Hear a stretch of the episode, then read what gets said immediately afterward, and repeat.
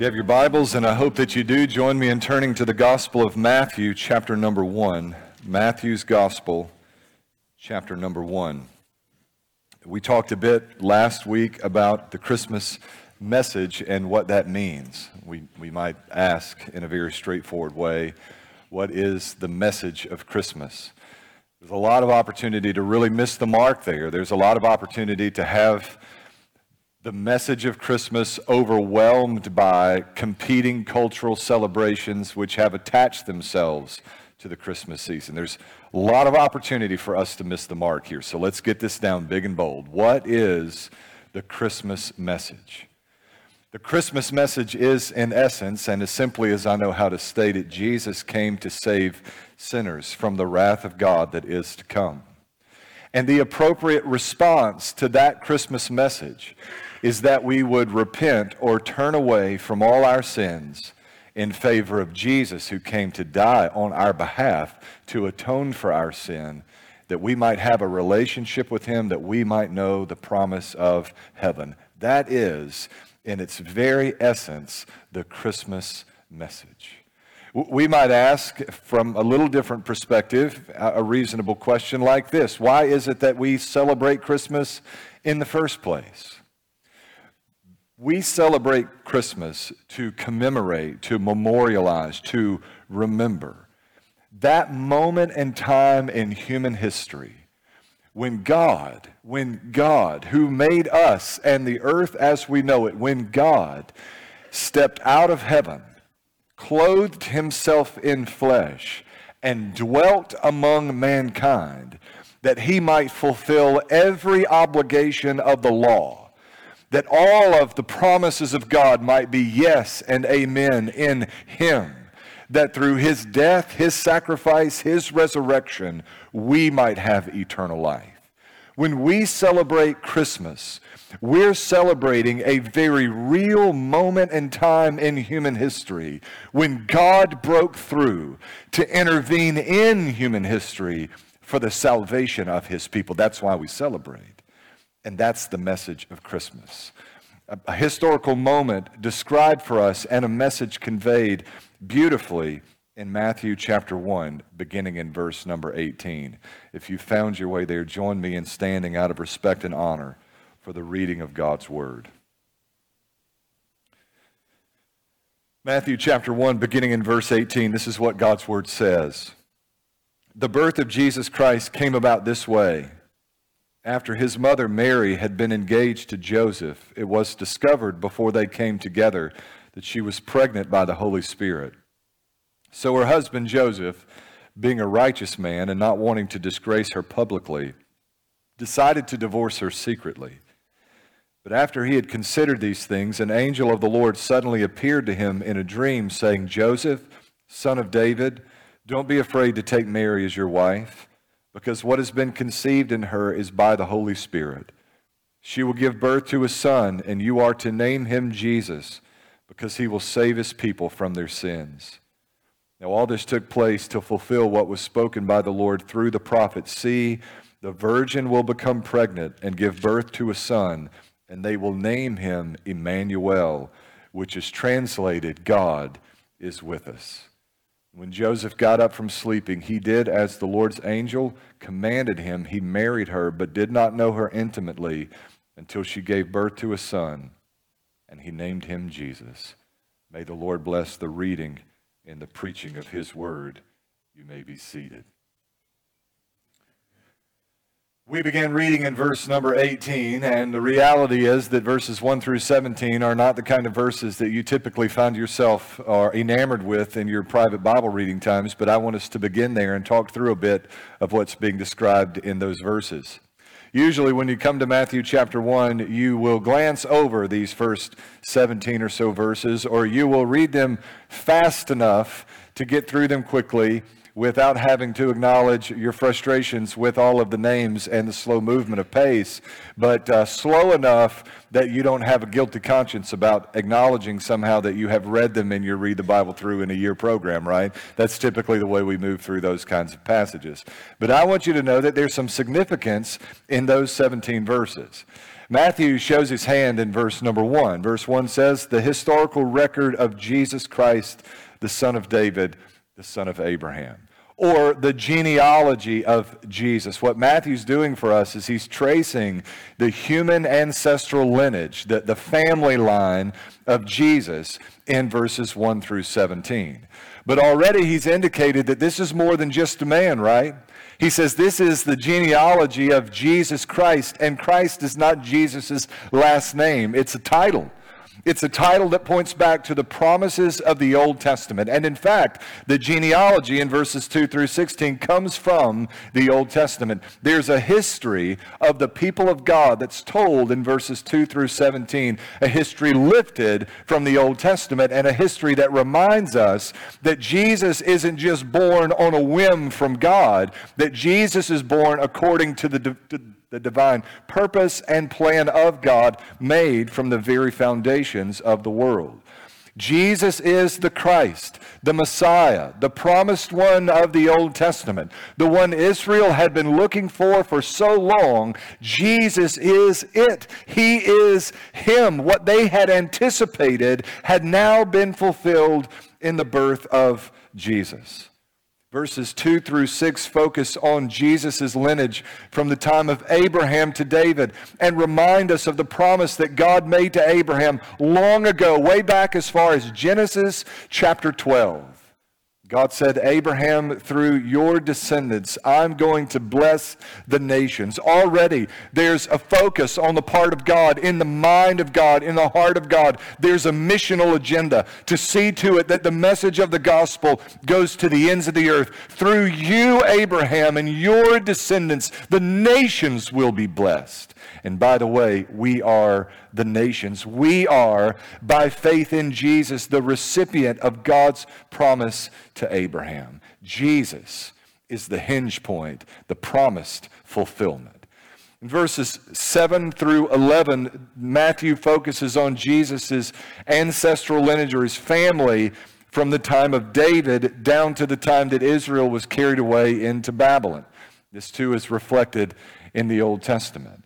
And, and what, what's being indicated here in this way that may seem a little distant or subtle to us, but would have been crystal clear for the first century reading, is that Jesus is the fulfillment of the promise of God through David.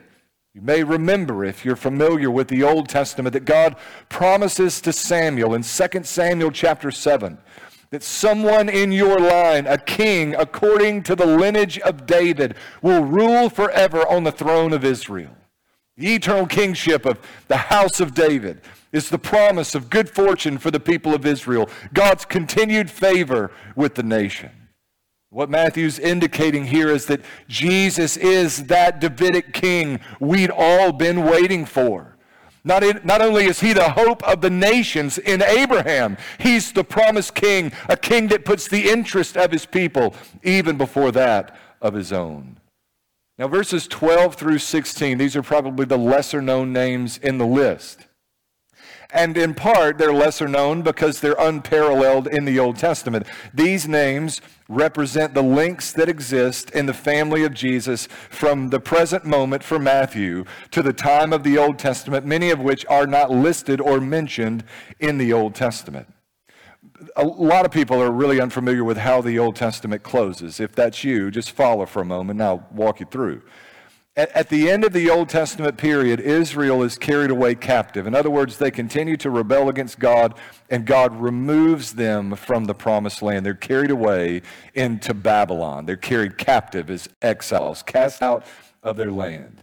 But after a period of 70 years, they're able to finally return to that land. The Bible tells of the glory of God leaving the city of Jerusalem and leaving the temple, and how the temple is completely destroyed. That place where the presence of God would abide in the midst of his people had been destroyed, and God's glory left, even as the people of God were carried away. Even when Israel was allowed to come back into the promised land, beginning the reconstruction of Jerusalem and even rebuilding the temple, there was something that continued to be amiss. In fact, there's an older generation that's present at the dedication of that new temple. And the Bible says that they wept aloud because they remembered the glory of the old temple, how it was when God was there, when things were right as they should have been.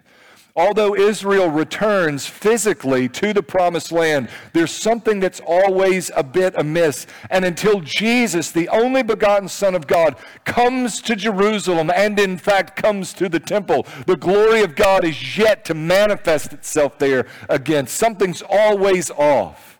And so, in Matthew's reference to this genealogical link between the exile and the birth of Jesus, there's at least indicators that what Matthew is saying is that what you've been waiting for, the return of God's glory in the midst of his people, has now come to pass in the birth of Jesus Christ. Verse 18 speaks specifically to the details of his birth. The birth of Jesus Christ came about this way which is parallel language to the language used in verse number one. Here's what I'd suggest to you that you have a human ancestry in verses 1 through 17, but the divine ancestry in verse number 18. Yes, Mary and Joseph are descendants of David, descendants of Abraham, with connections to the pre exile Israel but more than anything else, understand that there is divine blood flowing in the veins of this Christ child soon to be born. The birth of Jesus Christ came about this way. After his mother Mary had been engaged to Joseph, it was discovered before they came together that she was pregnant by the Holy Spirit. Notice here that they are merely engaged, but that engagement in the first century was a legally binding arrangement. It did not carry the full force of marriage, but it wasn't far off. So it's appropriate that Joseph, even during the engagement, would have been referred to as her husband, and Mary would have been referred to as Joseph's wife, even during this period of engagement, because of the legally binding nature of the engagement itself. During the engagement, it would have been inappropriate for Mary and Joseph to be together in an intimate way. And so it's quite astonishing that here in her virgin state, she is found to be with child. Now, Mary knows in verse 18 what Joseph is soon to find out that conceived in her is a child of the Holy Spirit. She is said to be in verse 18 pregnant by the Holy Spirit. Now, inevitably, when talking about this passage, people tend to say, Pastor Wade, how did that happen? I will just tell you all at once. I don't know how that happened. I just know by faith that it did. So perhaps I have saved myself the embarrassment of seeking to answer that question post service today. In verse 19, the Bible says that her husband Joseph, being a righteous man, and not wanting to disgrace her publicly, decided to divorce her secretly. You may be thinking divorce is strong language, they are only engaged, but remember again, there is legally binding force to the engagement in this cultural setting. Now, at this point, Joseph assumes what most might have assumed that Mary has done something immoral or inappropriate. His perception is that whatever has unfolded here is deserving of their separation. And in the law of Moses, the maximum penalty for what he would have assumed to have been adultery was her death by stoning. But given his compassion, his mercy, his righteousness, he seeks for something far less serious. In fact, the divorce he wishes to be performed in something of a secret fashion so as not to bring great disgrace or shame on Mary or her family. But in verses 20 and 21, Joseph comes to the realization with a little angelic assistance of what Mary already knows and understands. Verse 20 says, But after he had considered these things, an angel of the Lord suddenly appeared to him in a dream, saying, Joseph, son of David, don't be afraid to take Mary as your wife, because what has been conceived in her is by the Holy Spirit. Joseph, don't be afraid to take her as your wife. He's reminded here, note, son of David. He's reminded of his place in Israel's history, of the likelihood of his being a part of God's plan for the salvation of his people, and then encouraged that he need not be afraid. It really is a rather brave thing, a rather, a rather noble thing that Joseph endeavors to do with his life. There are those biblical figures that sort of stand out and big and bold Moses and Paul. But then there are these lesser figures who, for their nobility, for their faithfulness, do something that they really don't have an obligation to do and find themselves a critical part of God's plan for salvation. Joseph is, for all intents and purposes, a stepfather, and yet he appears to love Jesus dearly and to treat him well and provide for his needs. It, it, it really is a noble thing that Joseph sets out to do. Not an easy thing, but a noble thing. Take Mary as your wife because what's been conceived in her is by the Holy Spirit. I, I, want you to understand, I want you to get this, that when we talk about the birth of Jesus Christ in Bethlehem, we're not talking about the beginning of Christ in Bethlehem. We're talking about a moment in time in human history when God would step out of heaven and onto earth, clothing himself in flesh. The theological term here is incarnation. It's when he is incarnate, when he clothes himself in flesh. Birth tends to indicate beginning, but this is not the beginning of Jesus.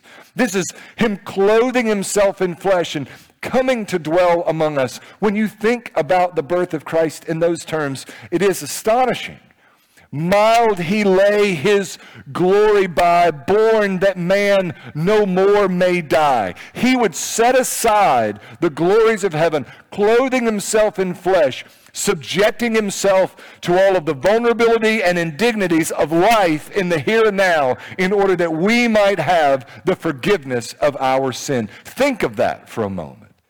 The Apostle Paul would say in Colossians chapter 1 that the fullness of the Godhead dwelt bodily in Jesus, which is to say that the fullness of the Godhead dwelt bodily in the virgin womb of Mary, the mother of Jesus. It is a remarkable thing to think about. This is a miracle. This is a miracle.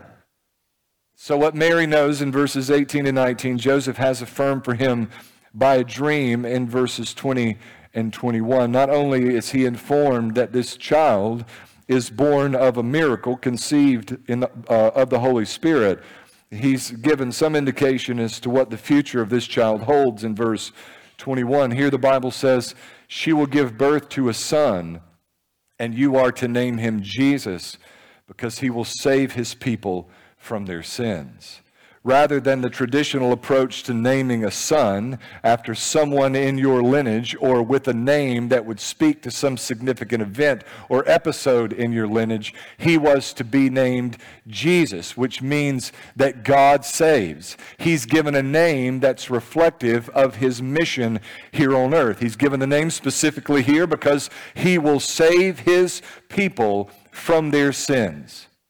Jesus came to fulfill the righteous requirement of the law, which is to say that in the Old Testament and the New Testament, God sets forth his law. He says, These are the requirements.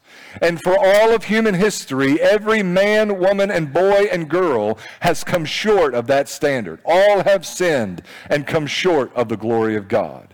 But Jesus came to fulfill the righteous requirement of the law. What you and I have not done, what you and I cannot do, Jesus came to do in absolute perfection. Think of the grace in that. What God required of us, He has performed for us in sending His Son to do in our place what we could not do ourselves. On top of that, at the end of Jesus' life, in spite of his perfection, he would die on the cross. And the Bible explains why it is that he would die there at the cross. Not for sins he'd committed, not for crimes that he had done, not for his own misdeeds, but for ours. Jesus, who never knew sin, died in our place that we might justifiably be forgiven of our sin. More than that, not only does Jesus die for our sin, in his death, he accredits to us his own righteousness. There is this great exchange that happens. Our sin is carried away, and his goodness is given to us. The one who knew no sin becomes sin for us, that we, by faith in him, might become the righteousness of God. And in doing so, Jesus satisfies the wrath of the Father against our sin. We talk in the language of being saved, and what we're being saved from is the wrath of God against our sin. What we're being saved from is eternal hell. What we're being saved from are the full consequences of the dreadful decisions we continually make. Jesus came to save his people from their sins. That's precisely what's foretold in our passage. She'll give birth to a son, and you're to name him Jesus because he'll save his people from their sins. Now, the climax of these verses, and in fact, the climax of all of Matthew chapter 1, is verses 22 and following. Listen to what the Bible says here. Matthew is narrating here, and he says, By the way, I want you to see the connection that exists between this and what God promised He'd do in times past. All this took place to fulfill what was spoken by the Lord through the prophet. See, the virgin will become pregnant and give birth to a son, and they will name him Emmanuel, which is translated God is with us. Or they will call him Emmanuel, which is translated God with us. He cites a verse from Isaiah chapter 7. In fact, Isaiah chapter 7 and verse number 14. And here's the significance of Isaiah 7. It belongs to a section in the Old Testament, in fact, a section within the book of Isaiah, Isaiah 7 through 12, that some refer to as the book of Emmanuel.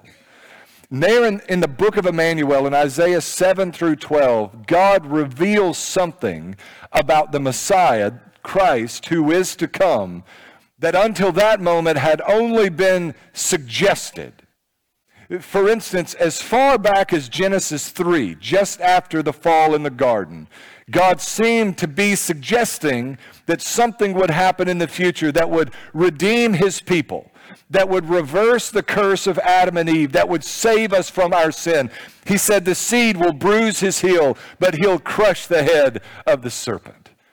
Further in the Old Testament, there is the promise that a king is coming who puts the interest of his people even before his own. There's the beginnings of this expectation that a king will come to rule and reign with our interest in view.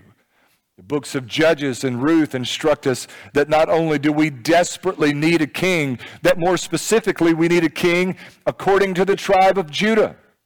The books of of 1st and 2nd Samuel and 1st and 2nd Kings and 1st and 2nd Chronicles train our expectations to know that we desperately need a king according to the line of David, according to the tribe of Judah, a king that separates himself from rampant immorality or even momentary hopes at times, expectations that this king might be the one, he might be the one. There's even a growing expectation that a king will come with a sort of priestly function who will stand between us and God, who will mediate on our behalf, who will represent God to us, and who will represent our interests before God. And again and again and again, leader after leader after leader fails to meet the hopeful expectations of the nation of Israel. And then comes Isaiah 7 as Israel is circling the drain and preparing for her exile, preparing to be carried away, Isaiah drops what amounts to a theological bomb on the brains of the people of Israel. And what he says to them is not only are you going to get a king, not only are you going to get a priest king, you're going to get God in the flesh. For the first time in the history of the Old Testament, Isaiah 7 through 12 says, This is not just a good man, this is the God man who is coming. It is there he's referred to as the Prince of Peace, our wonderful counselor, our mighty God, more than a king. That's precisely what is packaged in the body and the blood of Jesus Christ. Not just a good man, not just a king they had been waiting for, not just a momentary mediator between God and the people of God, but the God man, the king of all kings, and the only mediator between God and man. Jesus is God with us. Let's camp there for just a moment. This is the high water mark of Matthew chapter 1 and chapter 2 that Jesus is God with us. God come down, the transcendent God of heaven, putting his feet on this earth's soul that he might walk in perfection and die in our place, raised again the third day that we might have eternal life. Jesus is God with us. But this is more than just this period of his earthly ministry. This is to say more than just Jesus is God with us for 30 or so years of his earthly life and ministry.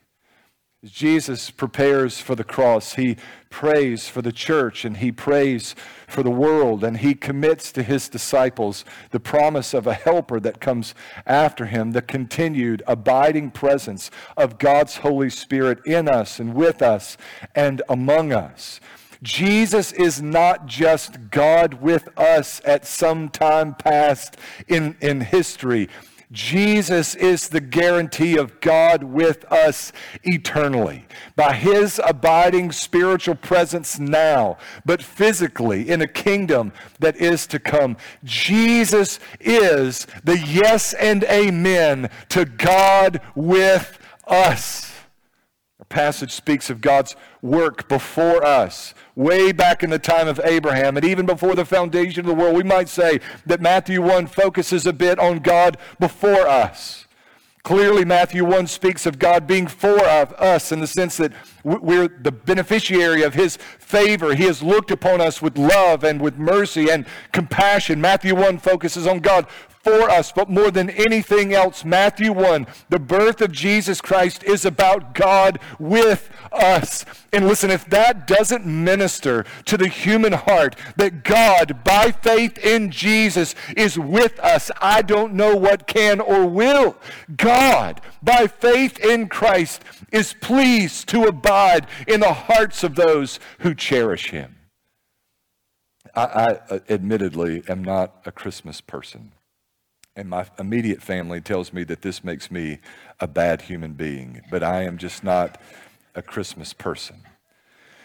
For whatever reason, it has always felt for me as though this time of the year was just fraught with problems and, and difficulties, all kinds of problems and difficulties. It's, it seemed to have been the case that if something tragic could happen, if someone could be lost, it's always happened within this Christmas window of the year.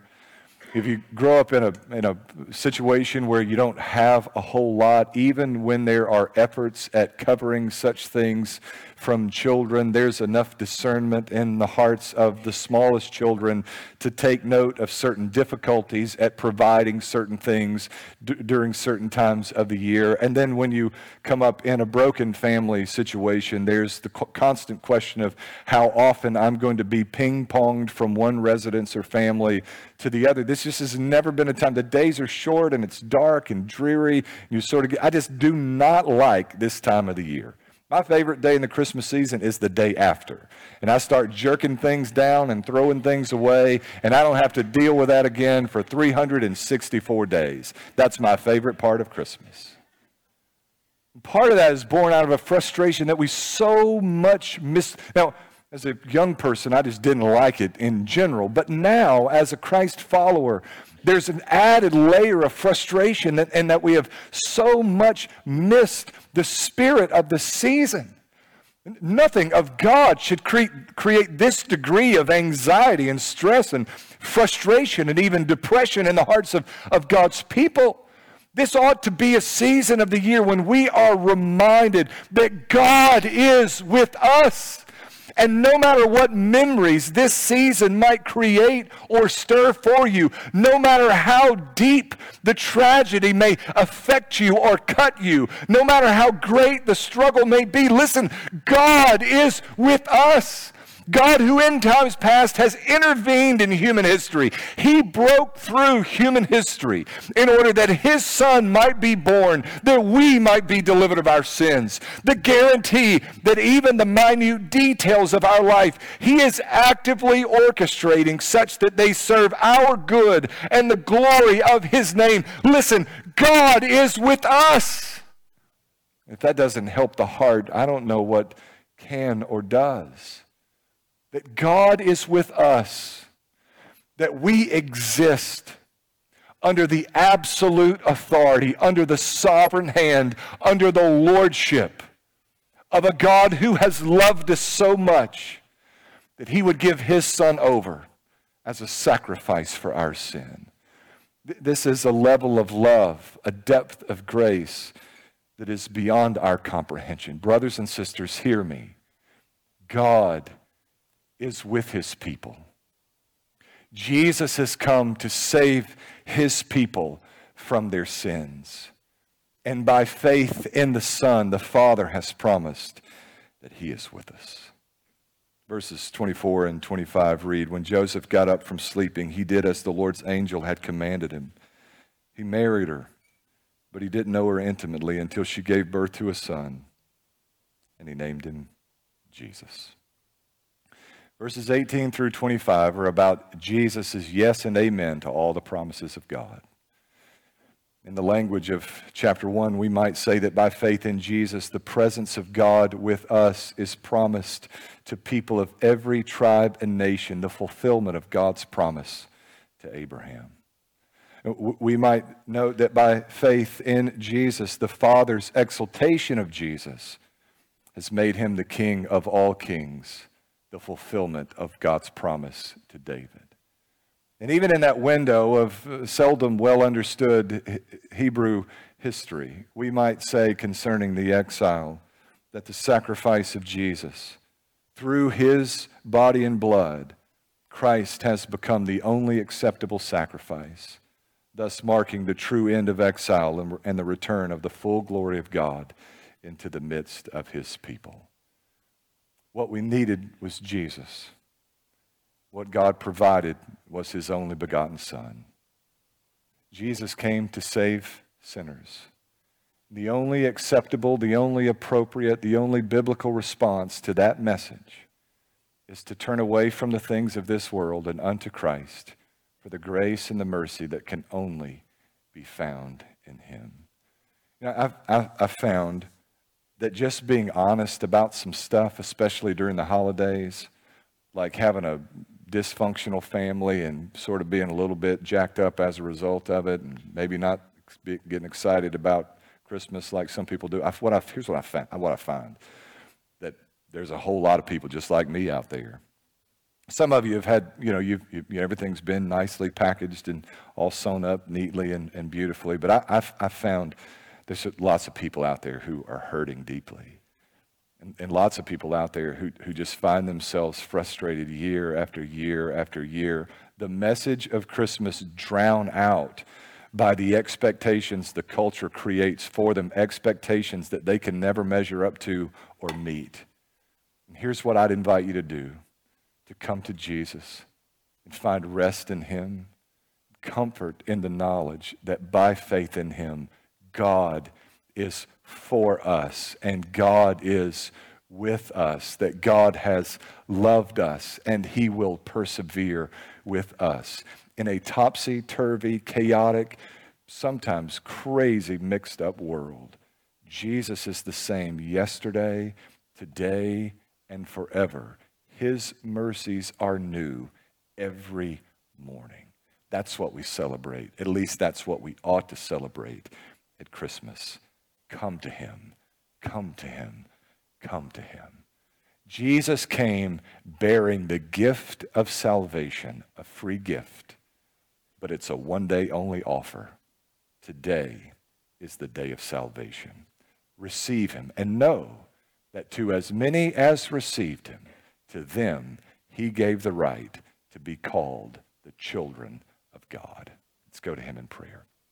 Father, thank you for your word and for its truth and for the privilege of giving consideration to this incredible moment in human history when indeed you broke through, clothed yourself in flesh, and dwelt among us.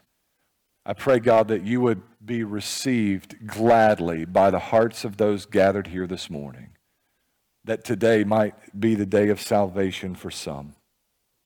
Pray, God, that you give eyes to see and hearts to understand and believe the gospel. that even in the next moments, as we have occasion to respond to the reading and the preaching of your word, that you would guide us as you'd have us to go. Refresh our hearts, Lord, encourage and stir the church with excitement at this promise that indeed you are with us. Help us to take our comfort in that. We ask it in Jesus' name. Amen.